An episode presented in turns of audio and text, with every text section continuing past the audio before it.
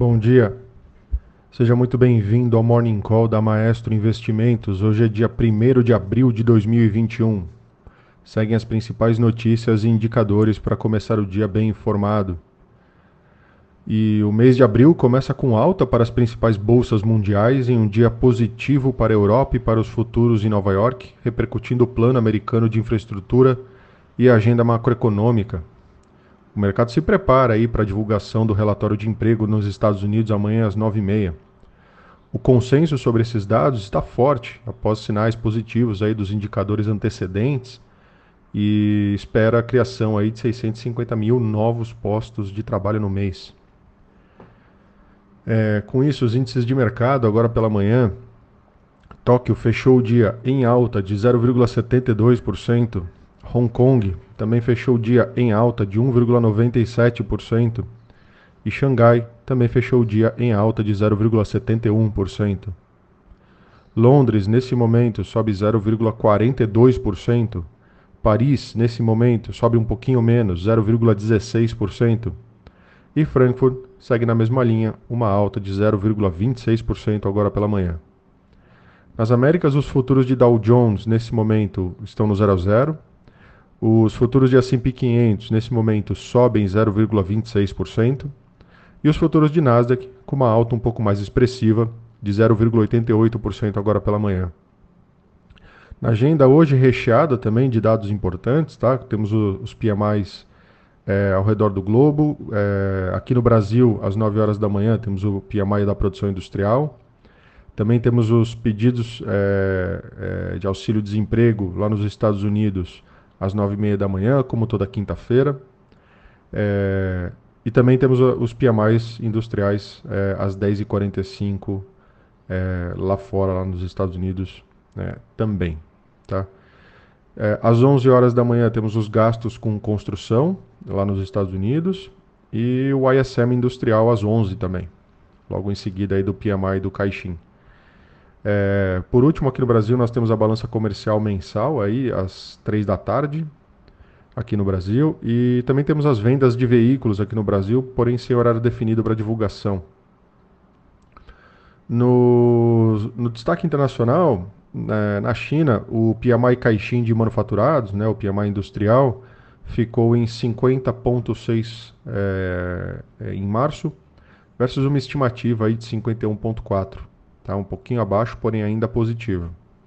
No Japão, no Japão o PMI industrial também é, passou de 51,4 pontos em fevereiro para 52,7 pontos agora, ou seja, um, um, pouco mais forte.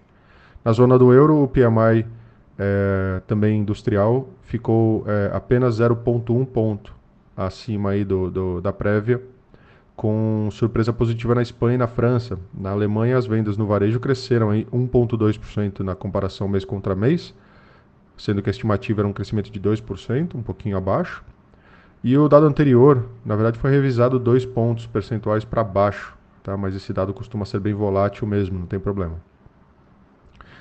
Nos Estados Unidos, o Joe Biden confirmou aí em discurso na tarde de ontem o que os jornais haviam antecipado sobre o pacote de 2,25 trilhões de dólares que está fadado aí a ser modificado pelo Congresso. Os jornais hoje pontuam as resistências e indicam que o projeto pode ser fatiado para que partes possam ser incluídas em leis orçamentárias que exigem aí apenas maioria simples tá, na aprovação é, e visando aí também evitar a resistência dos republicanos para parte aí desse, desse pacote. Do lado democrata, os mais progressistas aí, é, do lado dos democratas, esperavam algo mais ambicioso aí, chegaram a criticar esse pacote do Joe Biden, é, classificado aí como pouco ambicioso por eles. Ainda em destaque, a Organização dos Países Exportadores de Petróleo, tá, a OPEP, vão se reunir esta quinta-feira para decidir qual será o nível de sua oferta de petróleo nos próximos dois meses, em um momento de volatilidade nos preços, dada a evolução incerta aí da demanda de energia. No destaque local, no Brasil, o debate ainda está concentrado no orçamento de 2021. A equipe econômica batalha para que o presidente Jair Bolsonaro vete o texto enviado pelo Congresso, o que entendem o livraria de possível crime de responsabilidade. No entanto, lideranças do Congresso, incluindo o presidente da Câmara, Arthur Lira, veem o argumento do Ministério da Economia como exagerado. Para eles, os 10 bilhões de reais cortados das, de emendas pelo relator Márcio Bitar seriam suficientes para recompor as despesas obrigatórias para esse ano e, se não forem, que a equipe econômica que busque uma solução.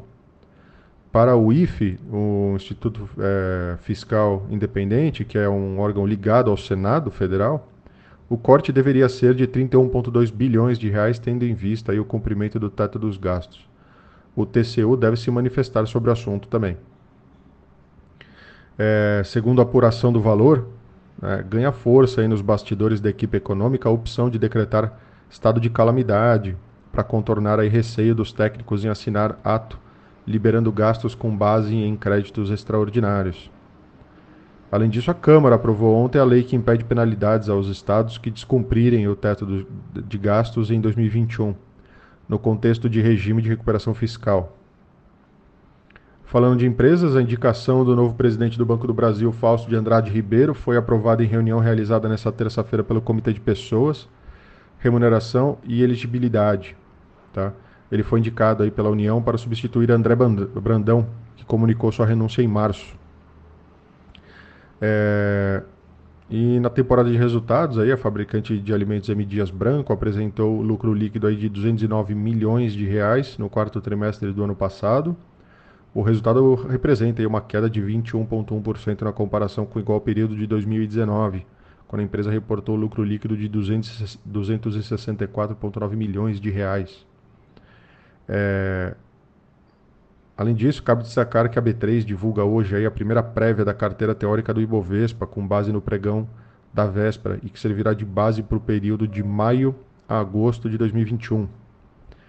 Então por hoje é só. Bom dia, um abraço e bons negócios.